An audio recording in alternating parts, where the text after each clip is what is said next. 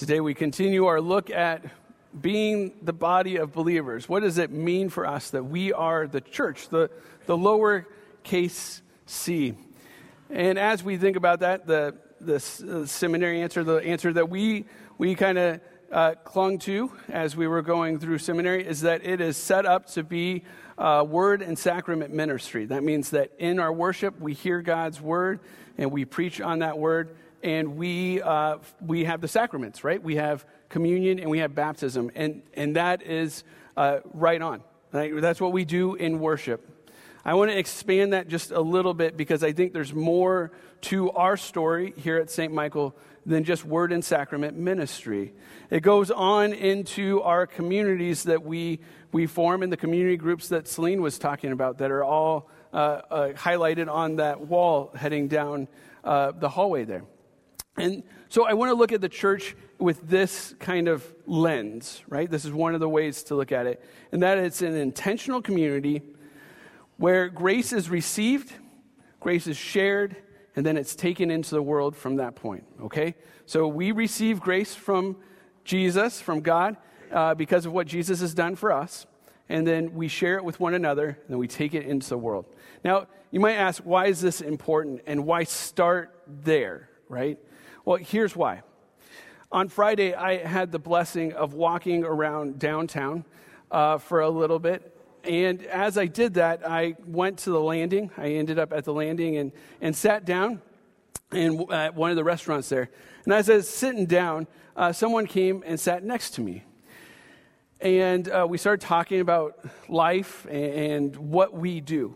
And uh, as a pastor, there is nothing that shuts down conversation more for me than to say, I'm a pastor, right?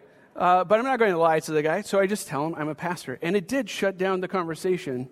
And so I pressed in a little bit more, and I said, hey, like, why, like, what's, what's up? And he went on to say that he, uh, he went to church uh, for a little bit. Not here, not here.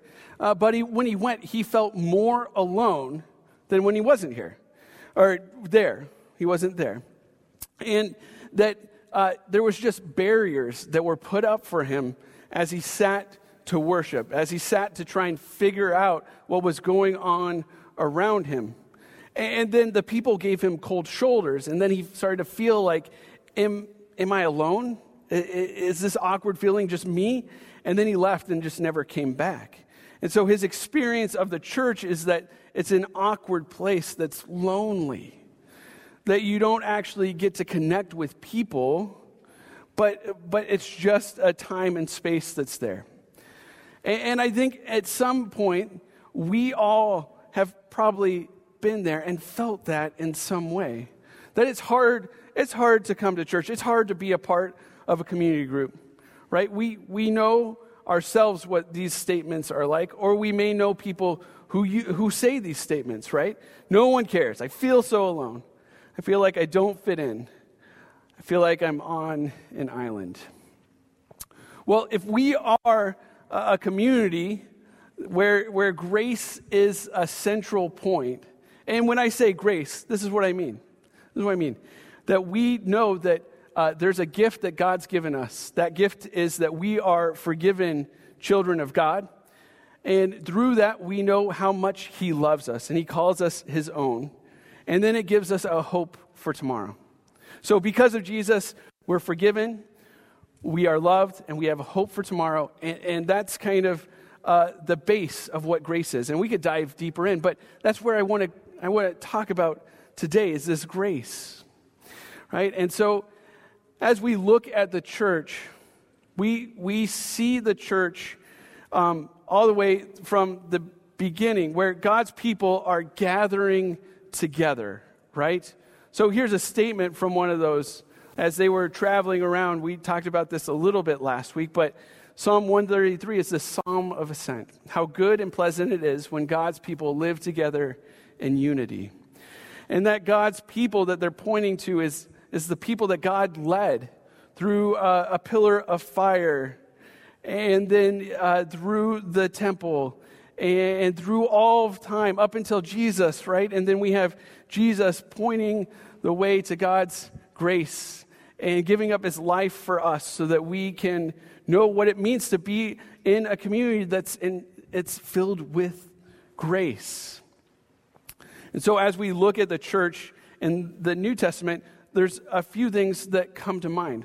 One of the verses that may come to mind for you is uh, this Luke or Matthew 18, right? Where two or more are gathered, there I am also. And that's a true statement. That's that is such a blessing that when we gather together, grace is, fills the room and, and God is there with us in that. But the thing we take out of context at sometimes is that this is actually talking about church discipline. So when brothers and sisters are coming together and there's something that's not quite right, there's some brokenness that needs to be uh, talked about. If you can't address it one on one, bring someone with you, right? And, and as you bring someone with you, then know that God's grace covers covers you, right? It covers not only you and the person you're talking to, but the whole situation. And so it's an intentional community that is centered on that grace. And I think that's what the church is because we go beyond worship, right? We go beyond uh, a point where we we know and we receive that grace time and time again in the sacraments, and we take it into our community groups. Our groups like our, our women's choir, like the um, Altar Guild, who puts up our paraments, and our tech team, and the, the guys who clean, and the guys who set up, and all of our teachers, and all of the pieces that, that help us, those community groups, right? As we look at those, we know they're intentional and they're intentionally centered on the grace they've received. And so, in those community groups, we begin to see what this looks like to share grace with one another so we can take it into the world around us.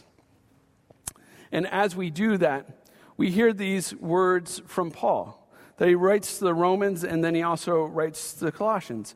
And as Paul writes about the church and the function of people gathering together, he always starts it with words of mercy or grace, and he always connects it into forgiveness and love. You see, as a body, we don't always get it right. At times, we, we have struggles that we go through. Well, guess what? God's grace is in those struggles, and, and he helps us through all of that. And so, Paul, as he's writing the church in Rome, he talks about how we all have different gifts teaching, serving, encouragement. The list goes on. And as we see these gifts, we understand that, yeah, like we're, we're actually in this together. That we're not alone in our serving and in our church. We don't come here and sit and think, oh man, I'm all alone. But we come into a grace filled and grace centered community so that we can share that grace with one another, so that we can take that into the world. as we do that, we understand that we're, we're in it together, right? We're in this together as we do ministry alongside each other. And that is an amazing thing. And as we look at what that means, we see these words of Paul that we, we clothe ourselves as we gather, as we connect, as we are this community centered around grace with compassion, kindness, humility, gentleness, and patience. And here we go again forgiveness and love. How amazing is that? That we have a unique community around us that's centered in grace, centered in love and forgiveness and helping us gain perspective when life is hard. And so, my question is now what, right? You are a part of the church, you're here. And so, we are so thankful you are. Now what? Well, I think we take a, cue from Jesus in this, right? So, Jesus has 12 disciples that he spends three years of his life with. And he eats with them, and he talks with them, and he shares with them, and he teaches them, and he does all of these things. And he's coming up to the hardest two days that, that he has to face, and that his disciples will face as well. And as he does that, he, he gives them a gift. He gives them a gift. And he doesn't just say, uh, well, you know what, Here's, here it is, just take it and leave it. But he invites them into this meal. Right? Did you catch that? Jesus and his disciples reclined at the table. They were in it together, they were doing life together. And in that meal, Jesus changed the story for his disciples and for us. Because in that story, as that story unfolds and Jesus is there with his disciples, he gives them communion where he says, Here, here is grace enacted. Here's love and forgiveness that you can, in a mysterious way, handle. You can, you can touch it, feel it, and, and you can have it and know that I'm there with you in these moments. So, if, if that's the grace that we know, and we have a lot of community around us. How are you doing in the community? In an intentional community that's centered around grace, uh, what's your next step? What's your next step? Right? So, if that's where we are, and that's the church that we are, is this uh, grace centered uh, ministries that we do, and we take that as we share grace with each other into the world how are you doing? And for some, that might mean that uh, you're, you're coming here and you're connecting to people as we fellowship in the, in the lobby and down at um, Bible study. For some, it might be uh, getting connected into uh, ministries that we have going on. For some, it might be starting new things, right? For all of us, it's an individual question. It's not something I can answer from here and say, well, here's your next steps. You need to do A, B, and C. But really, it's an examining question to say, oh, yes, a grace centered community that shares that grace with each other and takes it out into the world is uh, a blessing. And so, how can I start or lean into or start anew uh, a community like that? And that's where we are, and that's where we're here to help you in that. This isn't a question just to to lob up in the air and just leave it there. It's a question to challenge and say, what, what is your next step? And uh, myself and, and Celine and Pastor Goff would love to talk to you about that and help you get connected into uh, more of uh, the grace filled communities that we have around our community groups. Because in it all, as we look at the church, as we look at the, what the church is here in this time and place, we see that it is grace centered. It is centered around the love and forgiveness that we have in Jesus and the hope that that brings to our lives. And being grace centered, that means we share that grace with each other and then we take it into the world.